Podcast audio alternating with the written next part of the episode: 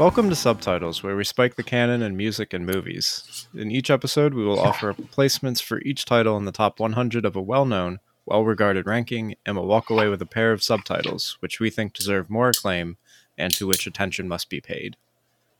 I'm Matt, and I'm replacing the top 100 entries on Spin Magazine's 2015 list of the top 300 albums from 1985 until 2015, starting with number 1 and working down. And I'm Tim. I'm replacing the entries on the 2007 AFI 100 Years 100 Movies list, starting with number 100 and working up. Once we finish this off, we'll do some fun activities with the new replacement lists we've collaborated on. But before we can get there, we have to do this. Today's title to be replaced is Dummy, Portishead's 1994 album, their debut album. Coming in at number something on the spin list. I don't actually remember. 61? 61. Yeah. Should have known that. That's an easy one to remember. Portishead's seminal electronic band. Sure, I'll say that. And not at all a prolific one. I feel like it's a name that has some recognition to it, but they also have only released 3 albums since their debut, 94. They have 94. The sophomore album was in 97. They released a third in 2008 and pretty much radio silence otherwise. It sounded like you had heard of Portishead before, Tim. Is that that they just sort of like culturally osmosis into you, or what happened there? I think that's it. I think that's like the same thing that happened with My Bloody Valentine, for example, and I don't know if I'm just thinking about also shoegaze. 3 album band. Because maybe I'm being smarter than I thought, but that general I don't know, something about that like foreign 80s, 90s, it just sort of like, it's the kind of thing that I think just sort of shows up on like Google results, you know, and you get to it eventually, like I did last night, for example. Yeah, so I guess just real quick, Portishead from the UK, from Bristol, England in particular. Bristol is the site and the scene of a type of electronic music that got big enough that it is sort of dubbed the Bristol sound. All right, so this is one of those situations where a lot of people from a similar area working at a similar time coming up with music that is related in a lot of ways, is unique, right? They all have the unique blend of it, but is related enough that it becomes kind of a sound. So grunge in Seattle, easy comparison there. So Bristol has this going on in this early mid-90s moment into the late 90s when the Bristol bands themselves start really trying to break it open. And of course it expands from there. Other bands start picking it up, but it is a sound that, I'm trying to think how I want to put this. Like, it ages very well, I think. I'm going to ask you for your thoughts on this in a minute, but I feel like it's one that, at least for a band like Portishead, can not feel eternal. That feels like too much, but like no matter when you put it on, it sounds like it could have been made at any point. Like it could be a new release the day you're listening to it. That it's from, you know, I almost said 30 years ago. Right. Like, yeah. Like I guess what I'm saying, like, I don't think the era matters so much to this genre, which is trip-hop. We're going to be talking about trip-hop today. But at least the bands at the vanguards, Portishead included, I don't think I have to say this is a you had to be there band like I have to for some of the other ones. Whether I like them or not, I just have to say that for some. But I don't know, to me this one sounds like it just it's this really interesting sound and really interesting concoction that does come out of a particular time and place, but has managed to overcome that. I don't quite know why, but I just think that's interesting and worth noting. How did you feel about that while you were listening? So I listened with some of the what did you told me like there would be like a movie thing coming up. So I tried to think about it a little in terms of what like movies this sounded like. And eventually I went back and I'm like, this is sort of Bondy, especially towards the end. Like it has the James Bond kind of thing. And when I say that, I realize that must seem like the worst possible comparison. But like that's kind of what I love about the album, is that it's actively taking from that sort of like Bond, that Lalo Schifrin kind of sound, but it's also something which I felt like I heard in the St. Vincent album that we did a few episodes ago, and something about I can hear the traces of this in a quintessentially 60s, 70s movie franchise, but I also hear it in 2010s stuff that comes 20 plus years afterward.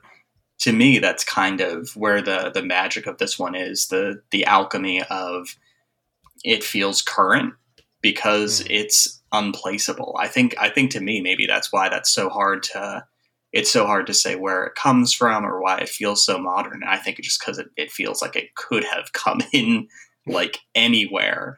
And if you do that, you've really managed to do something very cool. Yeah, they're big on their Schifrin. That's what I was prompting you for. So yeah, the James Bond stuff. I think there's an actual Mission Impossible sample somewhere. I forget which song from the series, not the Tom Cruise movie, for anyone thinking that. So yeah, they're big on, I mean, this is a noirish band, and I mean that in mood, but also kind of literally. Like they're pulling from a lot of spy stuff, a lot of kind of action-y movie samples, and they're big on the darkness, they're big on the shadows, they're big on that noir vibe. And you know, a good chunk of the songs on here would fit pretty well in a pick your dark detective movie du jour.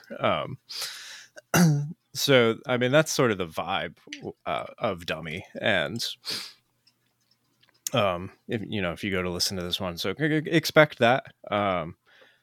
Here's the obligatory note that Dummy in British slang can mean pacifier. I think that has to be mentioned in any review or assessment of the album, and so I'm putting that in here. All I can think about right now is the Community episode where Ken John is asking John Oliver about like British slang and like, doesn't X mean vagina? And John Oliver says in Britain, everything means vagina. So I was really prepared for you to say that's what dummy was like a euphemism for, but apparently not. Probably. In 94, pacifier is the thing. Did you have a follow-up there? I'm just thinking about the transition, just a great joke about fanny being a British euphemism, and then, oh, I love pizza. We call them Italian fannies. I wish that was some of the lyric material. Alas. So yeah, obligatory mentioning of that. It is important. Titles are important. I'm certainly on that train, and especially for electronic albums. That's just part of the game. The titles prompt you in a very big way. In a way that rock album titles don't necessarily, like they can, but for electronic albums usually, like that's vital. So that notion of a forced calm, in a way, of pacification is important here, and even more important I think is the right? You got to take that just a mild layer or a small layer deeper. The turmoil or the torment that lies or that prompts that pacification, right? So this is a very emotional album. This is a very depressed album, and it's right. It's not noir for the sake of the aesthetic. This is a pretty downbeat and a pretty dour band and experience and kind of worldview. The music itself can be pretty exciting. It's definitely darker and downbeat, but this is a dyspeptic trio and a dyspeptic view across this album. Which is kind of interesting, because when I was listening to it, I was like, the vibes on this are absolutely pitch perfect, which we can talk about later, and I'm not like trying to tell everyone how depressed I am or anything, but I think the lyrics are doing a lot more of the sort of like sadness or the darkness than the music itself is, which it's like Mirror Smiths. Oh God. I don't want to relegate Beth Gibbons to the fate of Mirror Morrissey, but you jackass. Yeah, Beth Gibbons is our vocalist. I agree with you lyrically. Like, that's doing a lot of the mood work, or the depression work anyway. But her voice is just so compelling and closer to like a Billie Holiday than it is to. Well, certainly a Morrissey, but like what you would expect if I just told you mid-90s sad album. There's a lot of dynamism to her voice. It can be a very smoky thing. She's definitely, or just kind of closer to those like 40s, 50s, singer-songwriters, kind of jazz lounge singers. So it's a really compelling voice, especially over top of the music, which I'll get to in a second. But I do want to say that, like, right, that emotional tenor or emotional pitch is important to trip-hop. So that's one thing. That's the first thing we'll note. And that it is generally a more downbeat kind of electronic music. And I'll place that a little bit more in a moment, but just kind of slowly outlining major features of trip hop here. And Dummy is, Dummy is one of the albums that really helps set up the genre, or that really helps codify it, I guess. It's early enough that people, especially now, can look at it and be like, ah, yes, that is what trip hop was and is up to. Like, that's one of the shining examples.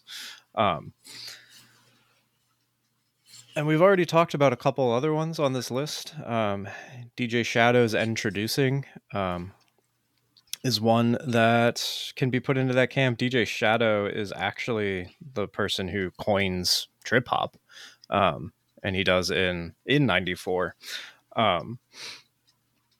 So he's a major player in this. We will see another one.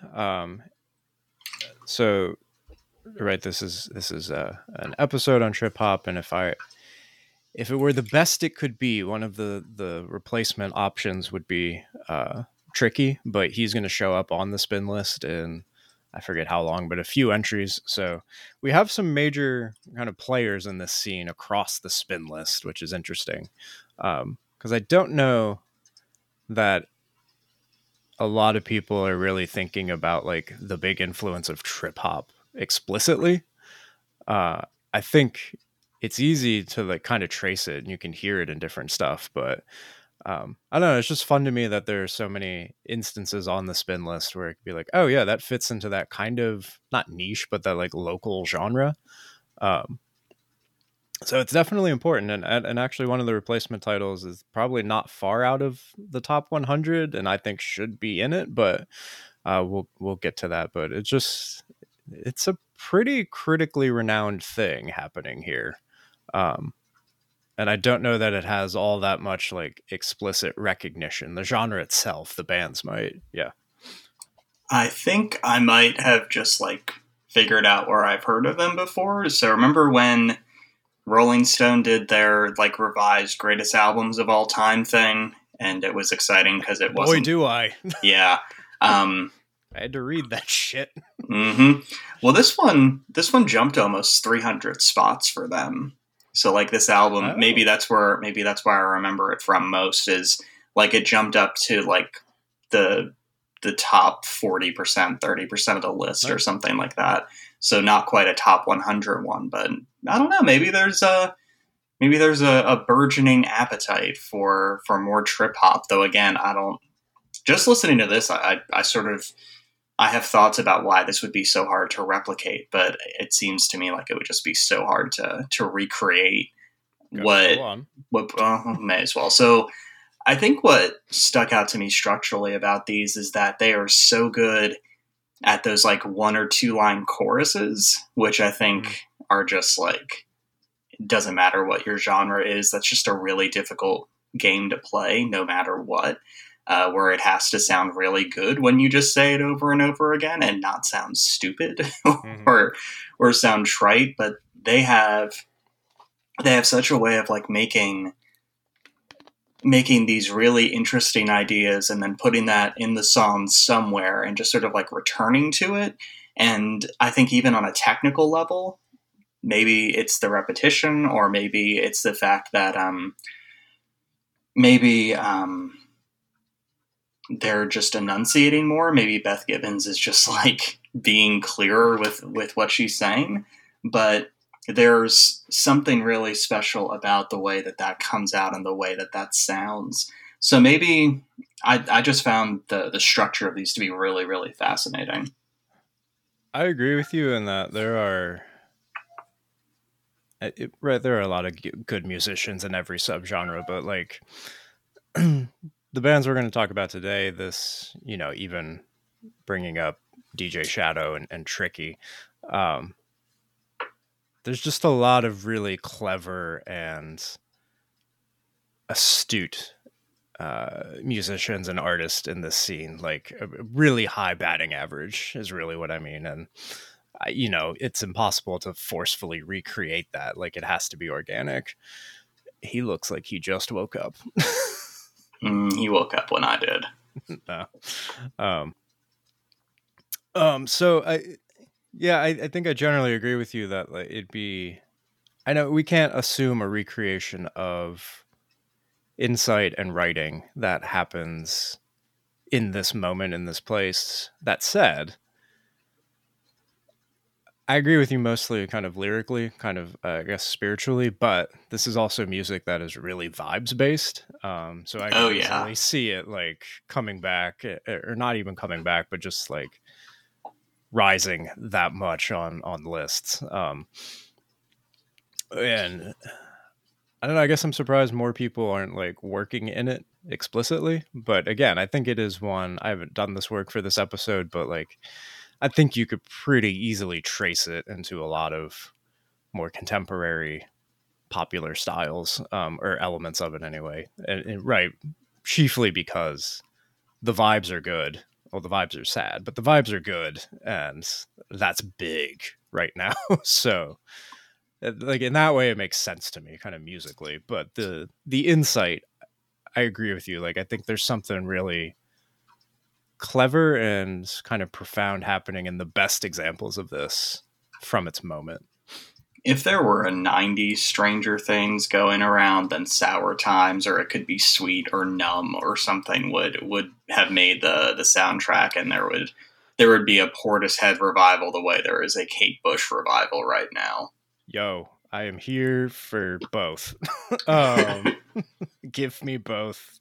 I am only mad that the Kate Bush episode is not sooner, so it's not really topical anymore, but give Kate Bush her flowers and give Portishead their flowers. Mysterions is the track that opens us up, and in that lies Bjork. And we talked about Homogenic, I think. Mm-hmm. Yeah, we talked about one Bjork album. There will be another one upcoming. She has a toe in trip hop, especially her 90s output. So Let's call that another artist on the list that has trip-hop influence or stature or whatever you want to say, right? It's kind of all over the spin thing. Sour Times, which you brought up, that's one that goes big on the spy movie riffs.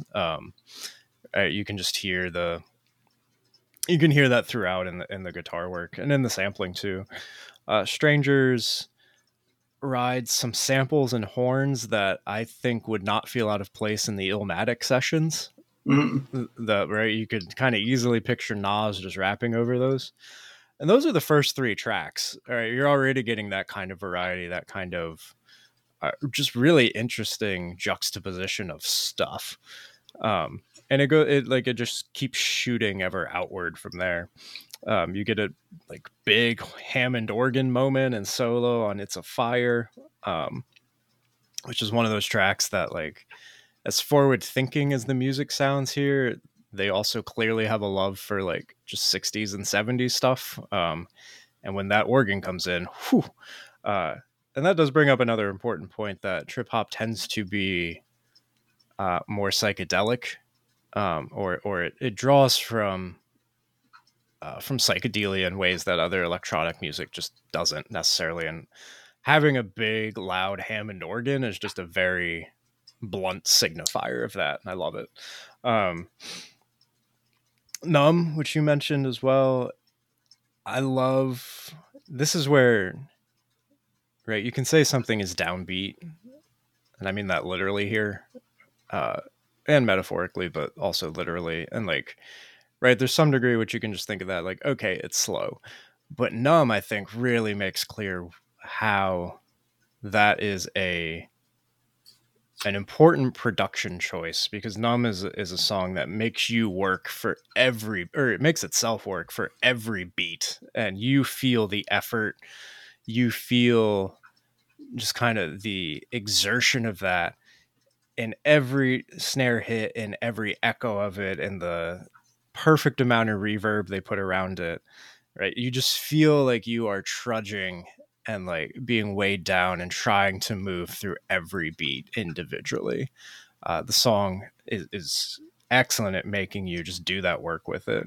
And that's right. And you can't just have that kind of march through molasses. It's balanced with these quick fire scratches and just kind of bursts of electronic noise. Again, this is a band that's really they're just kind of beautiful juxtapositions of stuff, and a lot of that is owed to. We've talked about Beth Gibbons a little bit, who is, pick your metaphor, the straw that stirs the drink, or the thing that holds it all together. Right, it makes sense because Gibbons is here. The B12 that metabolizes. Yes. And then the perfect amount of it. Not too much, not too little. But also in the band, we have Jeff Barrow, who was very young, I think, in 94. I think he was 22 or 23. And he's kind of a hip-hop head, a beat head, had been working in, electronic and rap scenes. So he's bringing that sensibility, right? He's bringing his turntable. He's a very voracious sampler, or manipulator of sampler. He can go through and crate dig the best of them. But another kind of key to Portishead is that they had Adrian Utley, the other main member of the band, who primarily is the drummer, and they brought in a session guitarist, and the two of them just kind of jammed for long periods of time, and then Barrow would take those and make samples out of just those jam sessions. That sounds right to me. That's definitely the vibe you get from listening to this album. It's a lot of we have samples of ourselves, Yeah.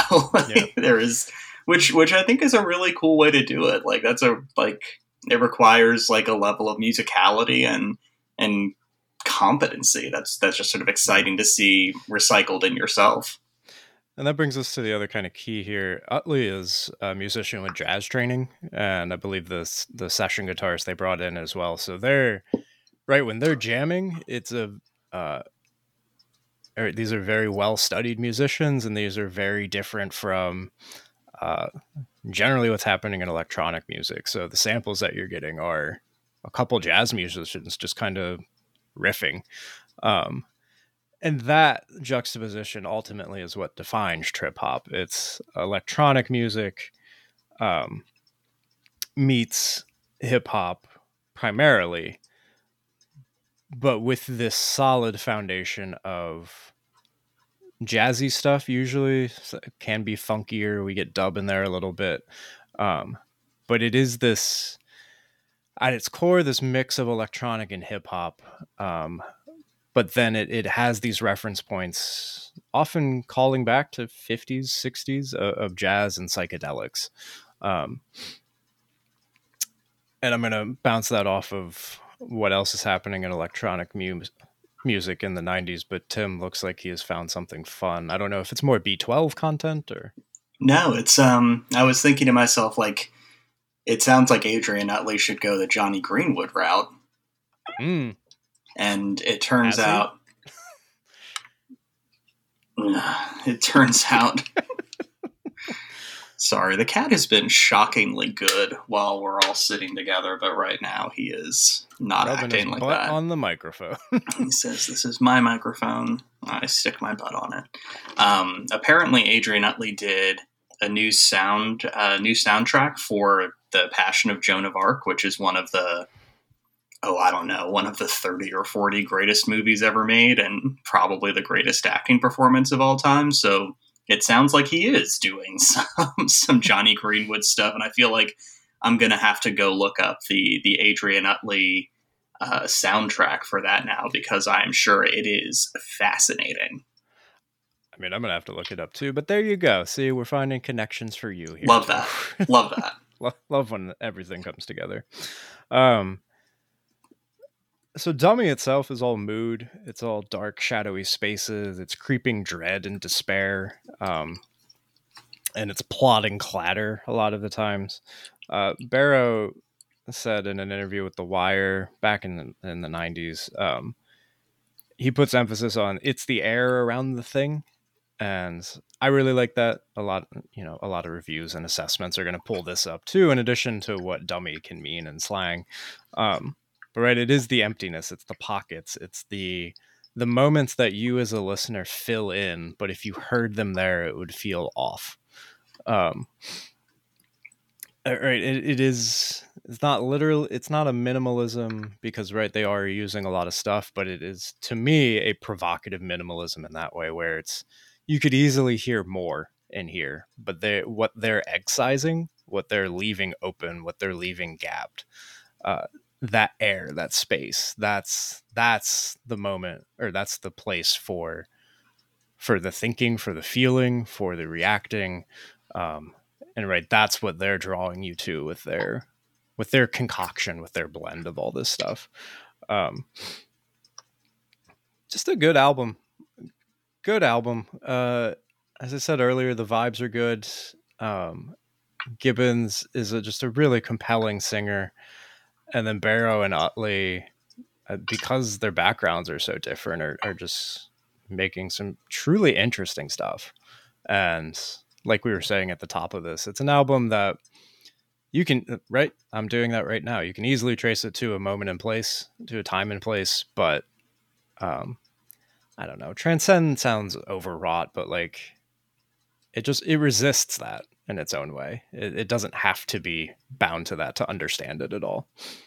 I think it's one of those extremely rare things where it can wear the influences on its sleeve, but it's only wearing them, like it doesn't have them tattooed on. And there are so many musicians, visual artists, writers, movie makers, whatever, who insist on having it tattooed on. And I really feel like they're just wearing it in a way that's just super, super interesting. It's on their sleeve, but they stitched the whole coat themselves. Like it's their thing. Mm-hmm. And I think that's true for a lot of at least the major trip hop artists anyway. That's true for Shadow. That's true for Tricky. That's going to be true for definitely one of our replacements. Also the other to a point. We'll get into that. But if it's not clear already, the theme for Dummy is trip hop. Whoa! I know. Who knew? So we're going to be doing one of our kind of more informational episodes. I enjoy having these every so often. Tim will get to choose which album best suits that theme based on the arguments presented, and all chosen albums head to their subtitles replacement list. And remember, the goal is not to choose the work that's best or most important, but to choose the one that best suits the theme. This being one of those informational episodes, as I just referenced, I don't know, maybe it makes the best thing kind of weird here. Not really the best, but the like that best suits trip hop, or that helps us understand that the most, I suppose. And its unique little mission or historical place. Yeah, go ahead. So I think the last genre intro episode we had was about New Jack Swing, and I feel like this is basically the same thing as New Jack Swing. So we might just be repeating ourselves a little bit. You mean in like the episode structure or the subgenres? Because no, I just mean that when I listen to Janet Jackson and then Portishead, it's like, to me, these are the same thing. Okay. How do you feel about Belle Biv DeVoe and Portishead? I assume that Belle Biv DeVoe and what is it? And Mezzanine, is that the Massive Attack? Yeah, Massive Attack. They are not the same, my friend. And I just thought a little levity for the listener after all of this to talk of noirish vibes and depression. Just people like noir now; they're not sad. I guess that's true. Yeah, hush. So let's run down Trip Hop again real quick before we get into the replacements. Hello, Toby. Do you want to share about Trip Hop? Are you making your own music? So again, this is a genre that, I mean, probably in the late 80s, it's starting to coalesce. But in the early 90s, it starts to take off. The mid 90s, it has taken off. The late 90s, which we'll get to a bit with a couple of the replacement options here. It's trying to break itself apart, but is still definitely there. It's a UK electronic movement, especially from Bristol, and you know, at its core, it's a fusion of hip hop and electronica, to the point where that becomes one thing. Like they become inseparable, really. Traditionally, with slow tempos, and psychedelic vibes. Again, it was coined by DJ Shadow in '94. Tricky is a major player here. I've said already that Bjork is kind of tapping into this. So there's a lot of major musicians that have gone on to do other work too, that are really pushing this one forward. And just to place it a little bit, I don't want to presume any level of electronic music knowledge from our listeners. I don't know where you are. It's certainly not my forte genre. I know a little enough to mention other stuff that's happening, but I'm not going to pretend I know all of these intimately. But around the same time as trip hop is developing, we have stuff like Jungle, which is primarily a London fixture creation. Jungle is kind of, I guess, spiritually the opposite of what trip hop is doing. It's very rapid. It's for raves. It's for clubs. It's very much tied to drum and bass. It's very fast music. It's very you're on ecstasy and in a rave music. We have dub, which has kind of always been somewhere for the last 5-6 decades, but that's having another kind of moment in the 90s. That's very much bound to reggae. So we do have a lot of British artists working with that, but it is a reggae specific thing because it's deconstructions of old reggae songs, basically. And then Big Beat as well, which is something that we'll get into because that has a couple entries on the spin list. The name there is very nice and literal. It's fast, it's heavy backbeats, a lot of loops, distorted vocals, and it's big on its drops. So that honestly is easier to kind of trace through and hear where it is today because it's all about that building and then the big drop moment. So those are just other things that are happening. A lot of them are happening in the UK. The US has its own like house electronic scene at this time, but it's not as, I guess, popularly renowned as the stuff happening in the UK here. So Dummy and Portishead in general, like, they're too unsettled to be ambient music, and they're too smooth to be something like jungle. And I think that's an effective way to understand trip hop too, that it's, you know, it's not too far from like ambient or drone or like kind of experimental classical stuff. Like it's verging in that direction. But it's still picking up pieces that would also go into stuff like jungle or big beat, but it's less poppy, it's less rock than them, really. So does that feel like a fair kind of assessment? Is it making mostly sense as a subgenre? Mm-hmm. Yeah, I think that's a good place to start.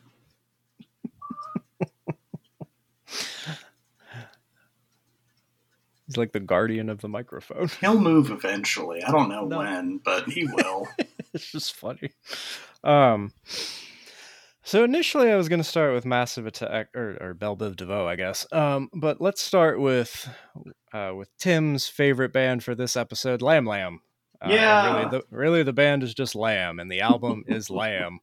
And that album comes out in 1996. Lamb is a duo, primarily Andy Barlow and Lou Rhodes, not Lou Reed. That's a different band. And I did, you know, not every episode, but some, there's conscious effort on my part of what order should I talk about these replacement titles in. And this is one where that is definitely a thing, because there's kind of a benefit and a drawback to me doing either order.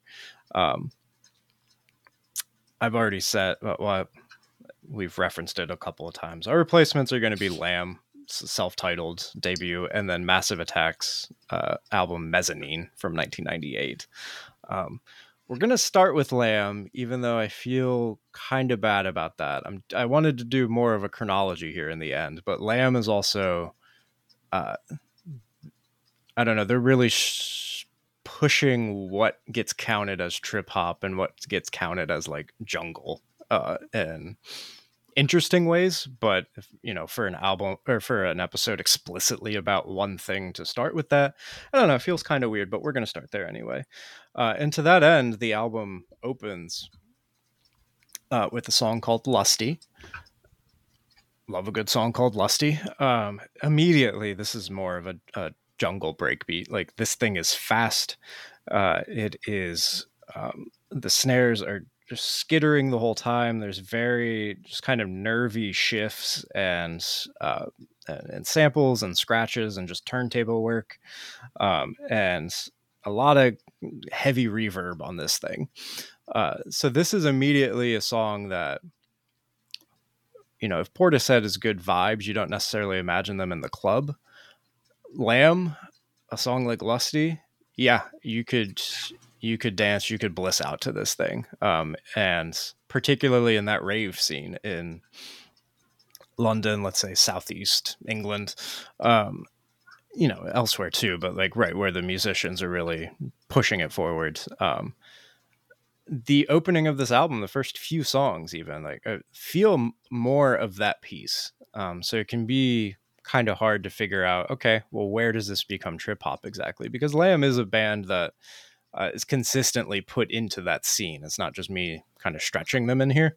But it's interesting from the very get go how they're already pushing the assessment of that.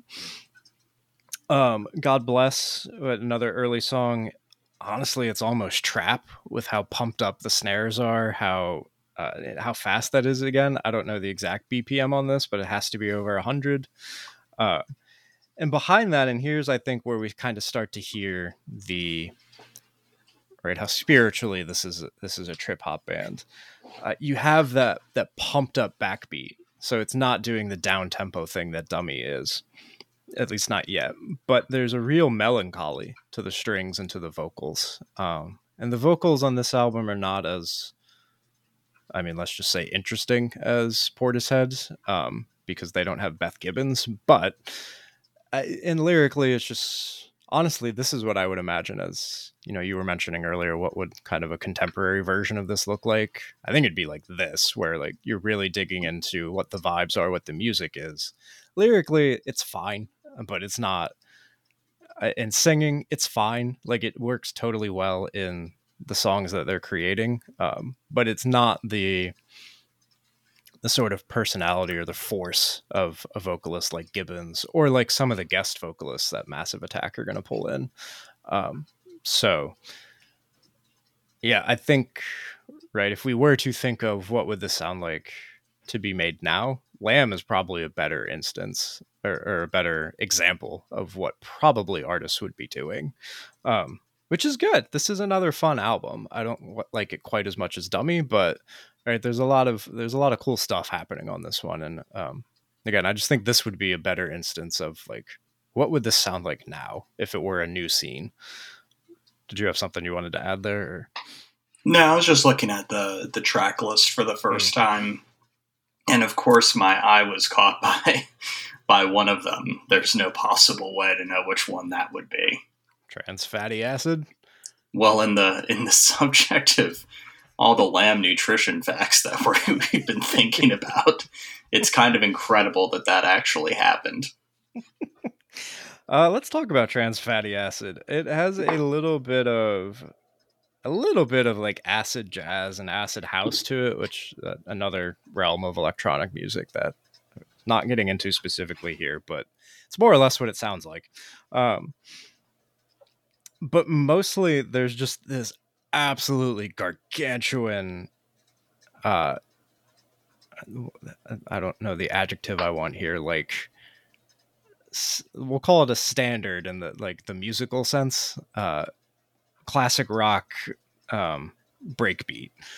Like it's one of these just huge drum breakbeats that could come from any classic rock band or song and sounds like it's like the Amen beat that a lot of like dub is going to pull from in particular. But it's just this absolutely huge thing. And then this very slinky groove. And like what Portishead is able to do with their juxtapositions, this is another one that it's just really interesting how this stuff comes together. And I think, you know, some of those earlier songs I've been describing as more jungle, as just as faster, as more rave focused.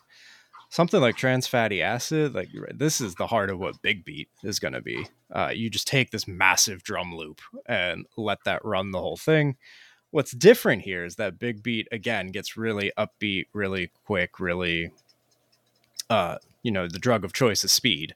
For trans fatty acid, that slinkiness to it, the acid house vibes, or on some of those earlier tracks again, the melancholy of it all. It is still pulling those psychedelic impulses, those jazzier impulses, kind of those older touchstones, those older forms, and those more not mellow necessarily, but more downbeat forms to. Make basically, I think what this album is doing is not trying to burst out of a boundary of trip-hop so much as just like exploding within it and really pushing all of the boundaries to their limits. Like, how far can we go in either direction? That this is still some sort of legible thing. And so I think Lamb, the album, is one that is conversant with a lot of these other electronic forms going on at the time, especially in its beats. Like it's really challenging how we understand trip hop with those. But at its heart and everything else that's happening, I think it's still definitely of a piece with something like a Dummy. Cotton Wool, just to talk about another way in which it's kind of pushing itself outward. Like it's very glitchy, like Amon Tobin, who we talked about in another episode. Like it's very skittish. It's very scattered. It's very, I already said glitchy. Like it's just, what is the word for that? I'm doing well at remembering my words today. Staccatoed is the one I wanted. And it's kind of like a jittery kind of drum and bass thing. So again, they're really pushing in that way. Now, about halfway through the album, I think it's interesting. Like the album itself becomes less forceful, I think, about halfway through and for the back half. But there's also some of its most compelling experiments in that run as well. It's this interesting juxtaposition where the back half is basically like vibes trip hop. Like you can just sort of zone out to it, which is cool. But there's also a few songs in there that are really pushing in even more interesting ways, I think. And the best example of that to me is Zero, which might be my favorite song on this whole album. And Zero is led and basically sustained by this creaking violin. There's no drum here. There's no breakbeat. There's no backbeat. But like on Dummy, what they're emphasizing, it's about the air around the thing. It's about the gaps. You can hear exactly where a breakbeat would fit here, where it would work, how it would sound. But the song resists giving that to you. The filling in is kind of natural for us as listeners. And to me, I love songs like that. You know, probably the most popular example of this is When Doves Cry, where Prince doesn't put a bass in that thing, but you can play bass in your head to it. Like it's such that you just kind of hear it in there. And Zero is kind of doing that. And I think, you know, this happens, I think at the, it's the fifth track. So yeah, it's about literally the midpoint, 10 song album. So to me, it's a really nice pivot point to have. All right, let's make the beats these faster subgenres. Let's you know, experiment in that way. Everything else around it, the things we're juxtaposing, that'll feel more like trip hop. Let's just break it all open with Zero and leave as air, leave as gap, all the things that we've associated with trip hop here.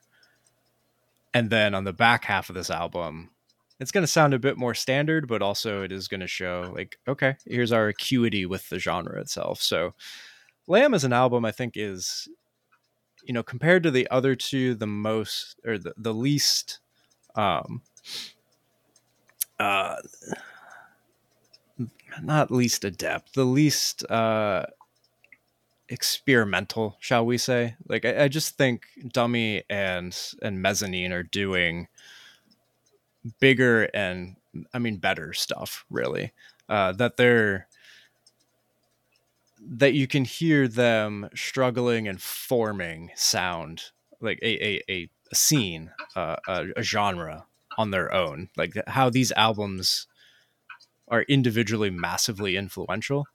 You don't really hear that on Lamb, the album, but I think you get great examples of, you know, a band that is able to bring a lot of things together, that is kind of like understands what the popularity of this thing will be, and then has this really cool moment of, well, let's strip it all away and then bring it back and let's push it into other electronic genres. This is kind of an iconoclastic band, I guess, in that way. So not as necessarily influential or forward thinking, perhaps, as the other two, but I don't know, in their kind of irascibility, I think there's a lot of fun to be had on this one. And just, you know, it makes trip hop a less dour experience, which oddly kind of works for it. So it's a fun album to listen to. But again, in like critical circles, it's not going to be the level of a Dummy or a Mezzanine, but I think it does help us understand what was possible within trip hop, especially in its moment and its place. Any questions about that one?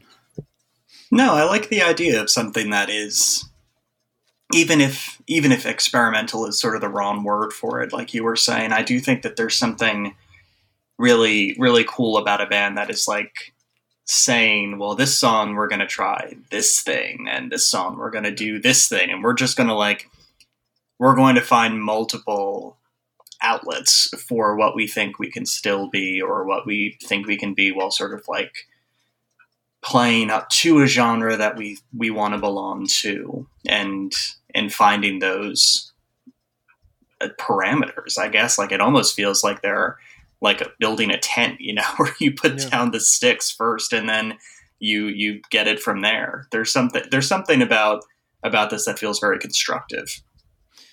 I think as much as any of these, the ones in this episode anyway, that Lamb is helping. But right, if you go after this episode and listen to all three of these, Lamb, as much as anyone, is helping us understand what the parameters of trip-hop could be and are and were. Yeah, I like the way you said that. I think that's spot on, that, like, you know, let's just kind of throw darts at the wall and see what sticks, see what we can keep in the circle, see what maybe is too far afield.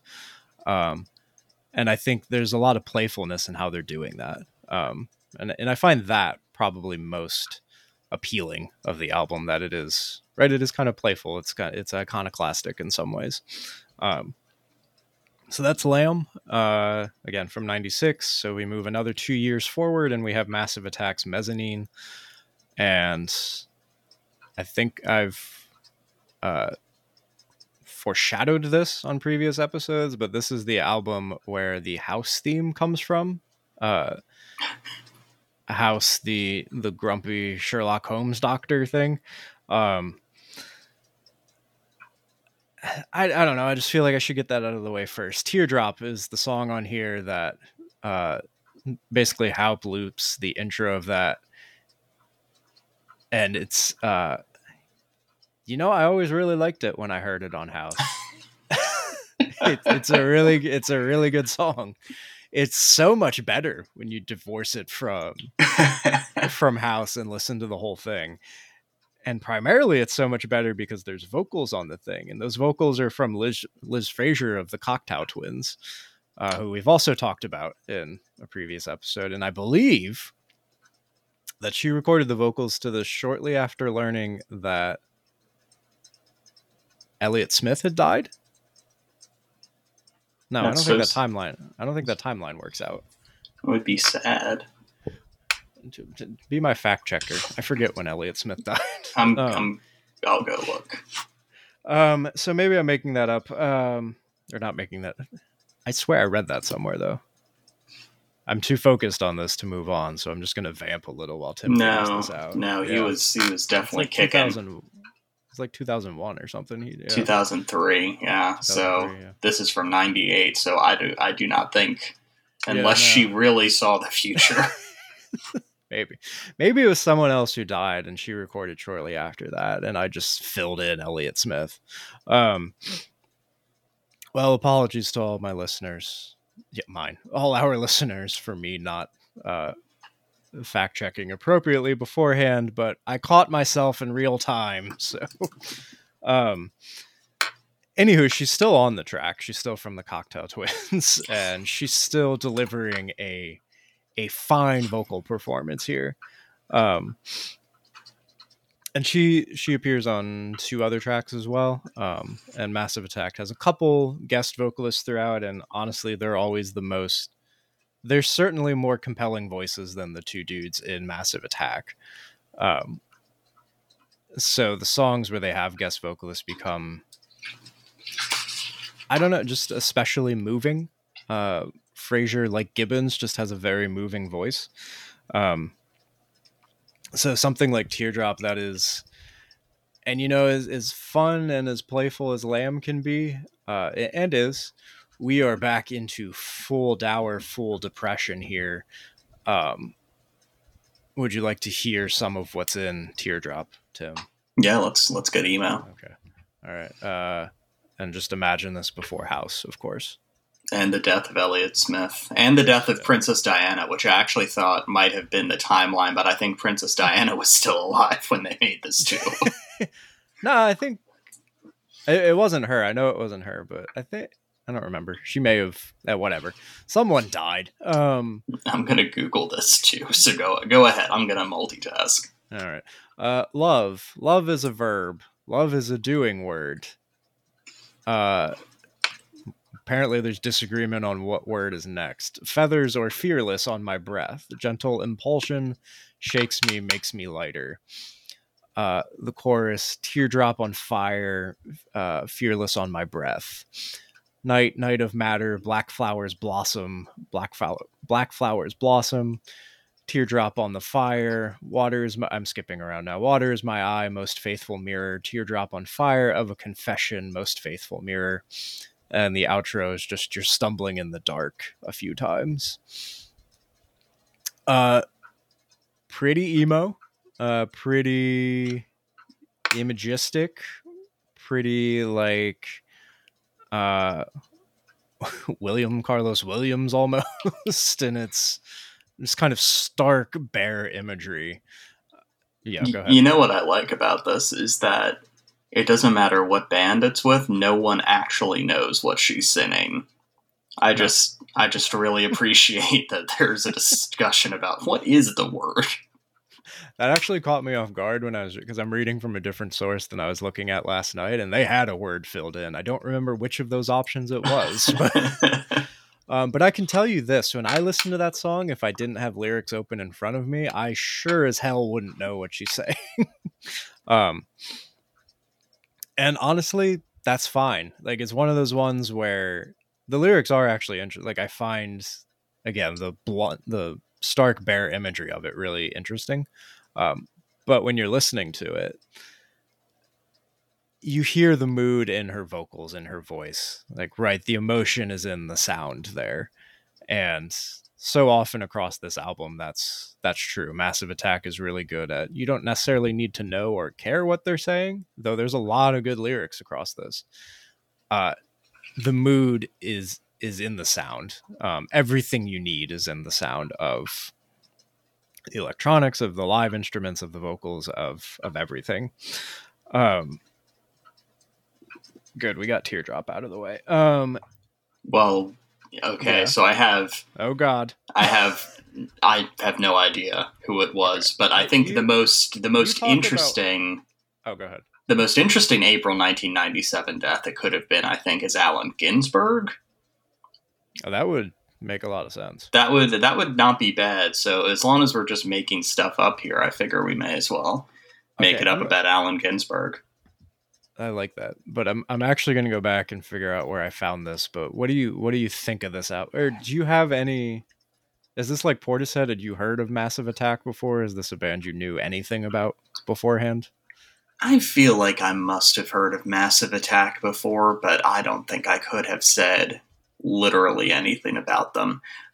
It's interesting that they have for at least the first song that we're talking about, they're going with a Cocteau Twins person, which is fun because we had that whole episode which sort of got into that gauzy feeling, and that the stuff for that one I enjoyed a lot, but it's interesting to me that Portishead has been the one that's kind of stuck with me the hardest, not because of their most recent, but just I think because it was the album I enjoyed most out of that. So maybe there's a reason that's the one that's on the spin list, and that's the one that gets to be replaced rather than Mezzanine or Lamb here.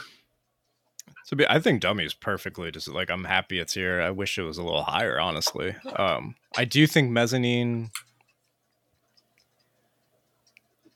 if I were doing this top 100 list, I don't know if Mezzanine would make the top 100 necessarily, but it's also an album that I'm like, if it's in there, I feel good about that. If that makes sense. So, oh, it definitely makes sense. Yeah. I think this is one that's perfectly deserving, and I feel good if it's in there. But I do like Dummy is the standout one to me here too. Though there are a couple tracks on Mezzanine that just really blow me away. Teardrop is one of them. And part of that is you listen to that and you're just immediately transported to like a gray, foggy, rainy Bristol night. You don't even need to know what Bristol looks like, but you're there. Like it's so evocative in its sounds. It's like the mirror version of Manchester. Yes, which I forgot to mention, Lamb is actually from Manchester, so maybe this is all making more sense now. Okay. Also, I found my thing. I can't wait. I cannot wait to hear what totally random person it is. I'm actually going to guess. Can I guess first? Yeah, go ahead. It's a zoo animal. That would be better. I wish. Well, no, it's not, but it is someone who drowned in what is called Wolf River, so let's say that it is zoo animal adjacent. Wolf River? Yeah. Any guess? Does that prompt anything? No, I'm just imagining Audrey Hepburn sending that in Breakfast at Tiffany's now. All right, well, first I want to tell you that there's a rumor that Teardrop was either considered for or offered to Madonna first. Okay. The vocals, anyway. Yeah, no, that makes sense. And then, but Frasier, so I was on the right track. It is a sad white boy singer-songwriter, but it was Jeff Buckley. Oh... Okay. Yeah. They died the same way. I was close. Anyway, Frasier, I think, had some form of relationship with Buckley, and then the story is that she was recording this shortly after learning he died, so it adds just that emotional heft and gut punch to all of it. Which, especially near the end of the song, I think you can hear that. And again, it's one of those happenstance things that, you just can't recreate that, really. And maybe it's more myth than anything, right? She's a professional. She knows how to work in the studio. But I don't know. There's something kind of darkly romantic about that, right? So much despair leads to this outpouring of just brilliant music. And that's kind of the whole book on Mezzanine. Some other standouts just in terms of that, that sadness, that despair, that rock bottom depression, really. If Dummy is one that's right, it's sad vibes throughout again. I don't mean that to belittle them at all. Gibbons is really smart. Gibbons is really acute in her observations. Yeah, sad vibes. Sad vibes, though. But yeah, I'm just saying, I want to separate that from, what I can say about some of my less profound emo stuff. But, right, it's a, Dummy is kind of a big, a sigh. It's a searching for something, and that's just... I don't know, it's just a core sadness there, but there's kind of an emptiness at Mezzanine is really my point here, that it just really carves further down to the point where there's nothing, nothing is really is providing any solace anymore. And that's not necessarily what Frasier's thinking with Teardrop, but just that story, I think, is kind of evocative of that feeling of it's so far down that it's hard to even pretend that anything has meaning anymore. And a great example of that is Inertia Creeps, which has the line early on, and this is a song about sex, mind you. Two under-nurtured egos, four rotating hips. I love that. How many hips do we have? Yeah, well, I think they mean hip bones. Do we have two hip bones? Well, you can replace either side, yeah. Hot ziggity. Tim learns anatomy on this episode. I was about to say, some people learned about Jeff Buckley. I mean, that obviously makes sense. I just never really thought about it as multiple bones. Yeah. I too like this line. Very much now that I understand how many bones I have.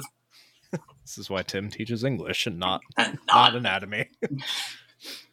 I just pedantic anatomy aside. That wasn't pedantic. That was genuine curiosity. Well, but no, I understand that, and I'm happy to talk about that with you. But from there becomes pedantry, I think. questions of your own body aside, I just love the bareness of that, pun I guess intended,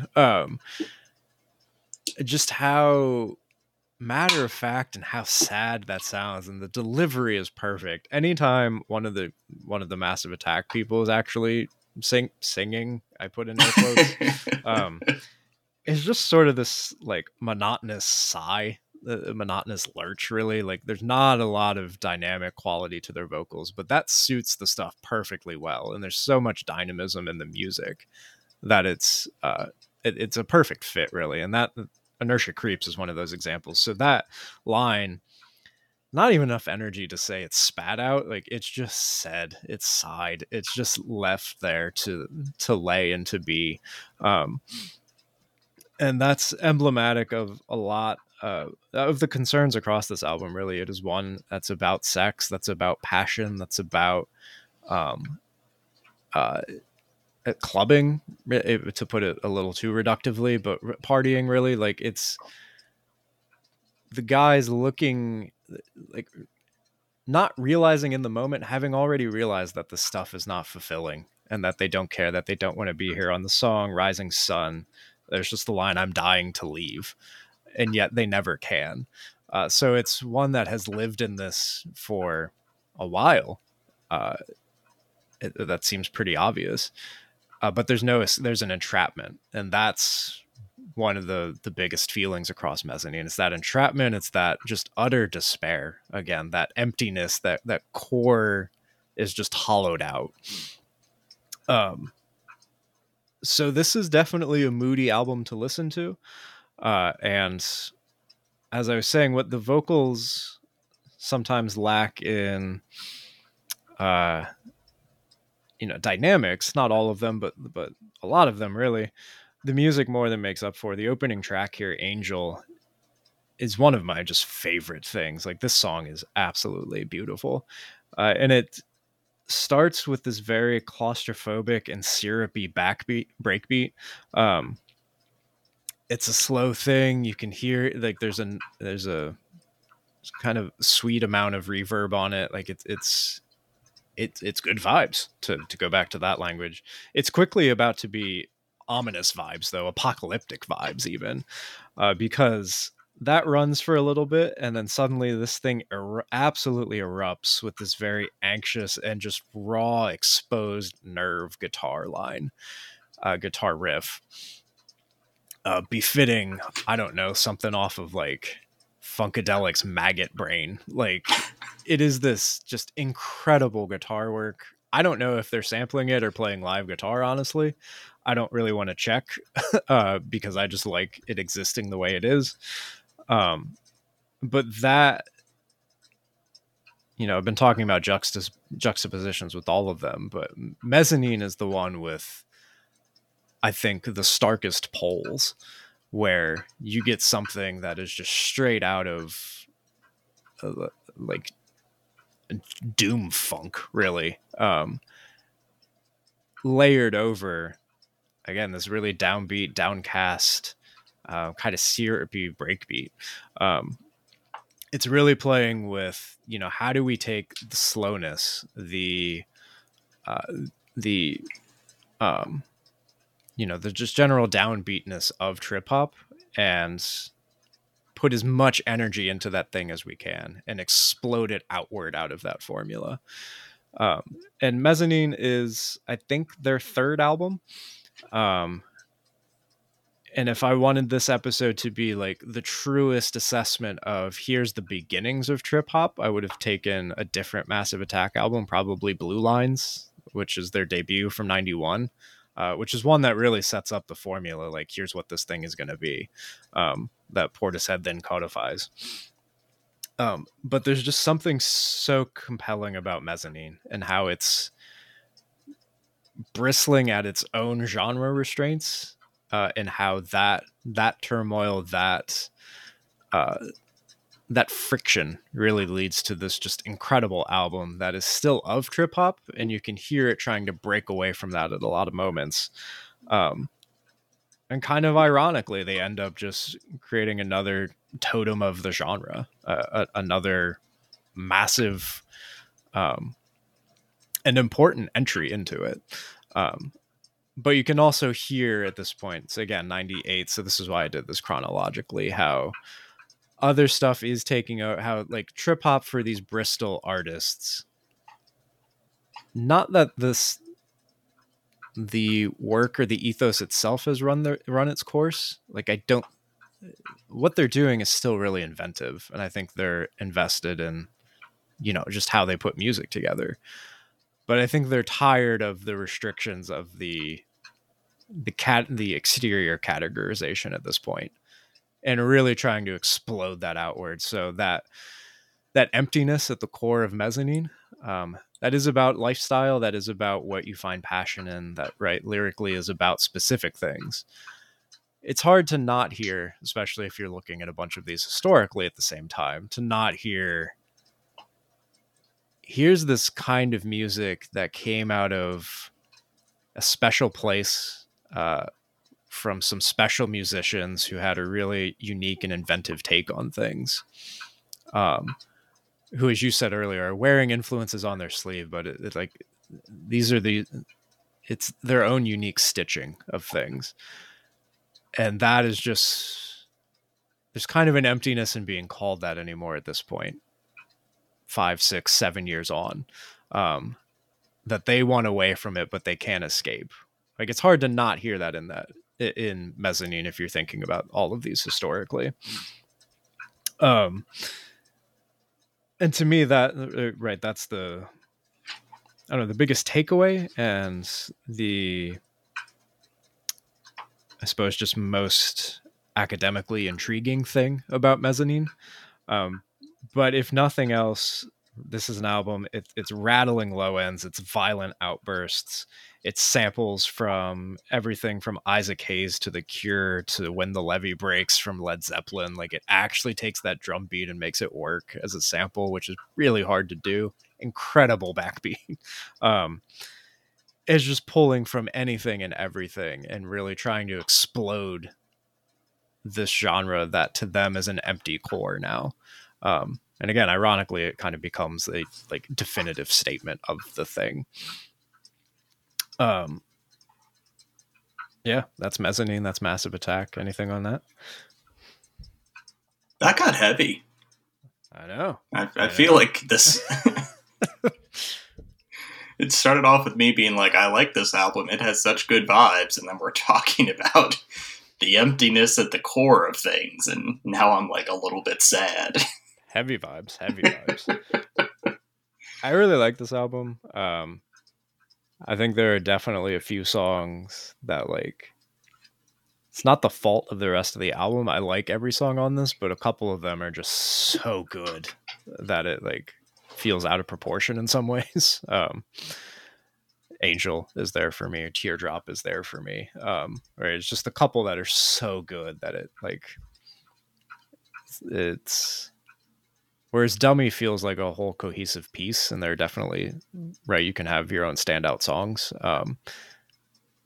That feels level in a way that this one doesn't necessarily, but I still really like this one. It is heavy, but it's good shit. It's all three of these, I think, are fun. It's a fun afternoon. It's a fun night for you. You should listen to these at night with your headphones in. That's the best. That's the best way. That was a winning strategy for me. Yeah, that's the best way to listen to all three of these. Anything on any of these? Anything on Trip Hop? Any questions or anything? We ready for spiel?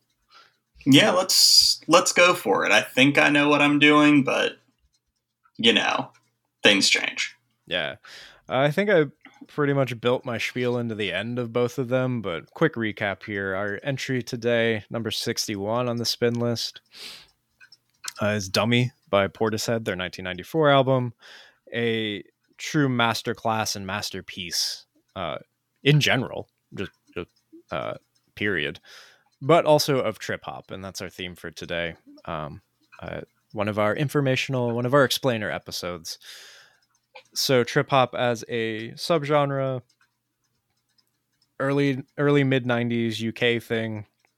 particularly from Bristol. It's a fusion of hip hop and electronic music, and it's much slower than a lot of other forms. It's more downbeat, and that is true sonically and emotionally. And Dummy, again, being just a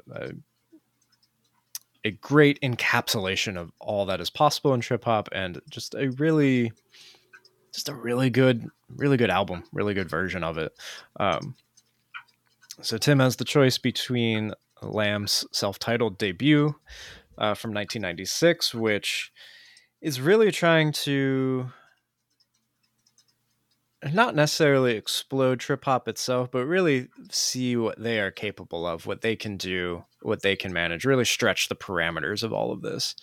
So this is an album that the first half of it is really toying with other types of electronic music, with jungle, with drum and bass, with big beat, with dub, even to some degree, particularly in the rhythms. So those slow, those forceful rhythms that Portishead is working with, Lamb basically throws those out the window for the first half of this. And behind those, under those, around those, you hear some of those trip hop signifiers. You get a lot of the melancholy. You get some of the glitchiness in the turntable work and the sampling. You get just kind of slower, more downbeat stuff around those rhythmic sections. And then about halfway through it, the album doesn't so much expand itself as like really contracts itself in a very profound way, with a song that's led just by a creaking violin. It strips out all of the things that we would associate with trip hop and really takes them away. And then the back half really plays around in a more standard space, shall we say. So I think it's an album that is testing really the parameters in all directions of what they're capable of within trip hop, of how far out can we take it? How close can we get it to other things? And then how much can we strip away? How much can we take out, and still there's that understanding that this is the same thing. This is within this world. So again, this is a playful and more iconoclastic band. Just a straight up heavier band is Massive Attack in their 1998 album Mezzanine. And as I was saying, not too long ago, this is dread. This is existential despair. This is a core of meaninglessness that the band is trying to work around, and or trying to not figure out. They know it's there, but figure some way through if possible. And generally that's written in terms of, of the local, of the personal, of where one finds passion, of where one finds meaning, of where one finds just work and anything fulfilling. And there's a general emptiness to it all. And to me, it's really easy to hear that as a genre consideration too, that 98 Massive Attack has already made two albums that are vital to trip hop as a genre, that really set up what it is.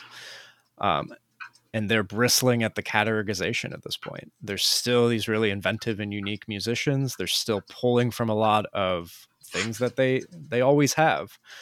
But you can just hear in the music them trying to explode everything that they're known for, really. And to, right, really the only way to get away from that core emptiness is to set the whole thing on fire. And that's what's happening on a lot of Mezzanine. And it becomes this just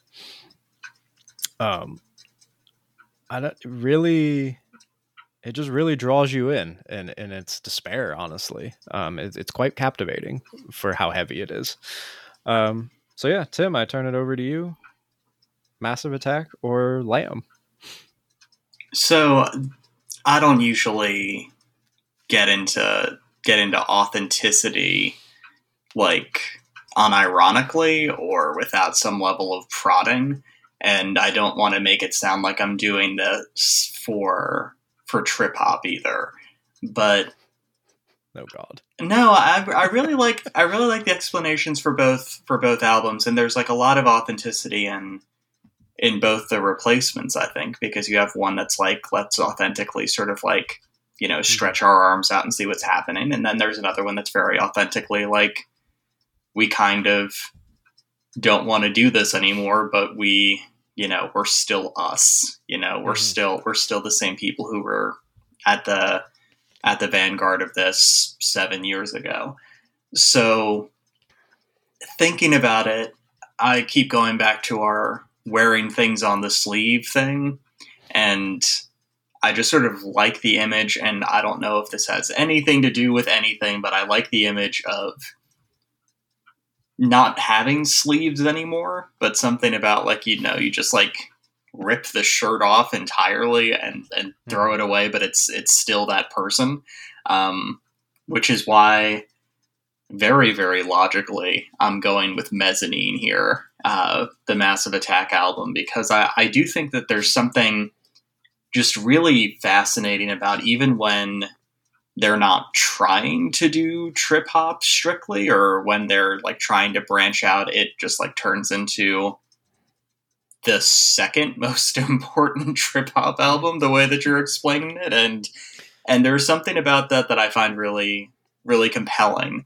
Not just because the music sounds really interesting, because the emotions sound like deeply compelling and awful, but also because it just seems like that's really at the core of what they're doing. And so you're going to make a trip hop classic with them, even if the goal is to sort of branch out away from what people thought the genre was before that. I dig it. I think, you know, I only talked about the title for Dummy, but, you know, hearing you go through your reasoning made me think of this. But even if we just think of a mezzanine, right? Like a floor between floors, basically. That's not kind of how Massive Attack is situated. Like they are of this thing, of this floor that we'll call trip hop, and yet they kind of loom above it, and they're sort of this liminal space to something else, and yet they themselves, as you said, like if you tear the shirt off, they're still in that place, so they are very uniquely situated, but also just good band. Great album here. All their stuff is just interesting. So I think there are way worse afternoons than a Massive Attack afternoon. And I think, I don't know, this seems like rife decile territory, because I can honestly kind of see this being like maybe shoegaze for us, where it's just somehow this is the thing that hits. I don't know. The thing that everyone Googles.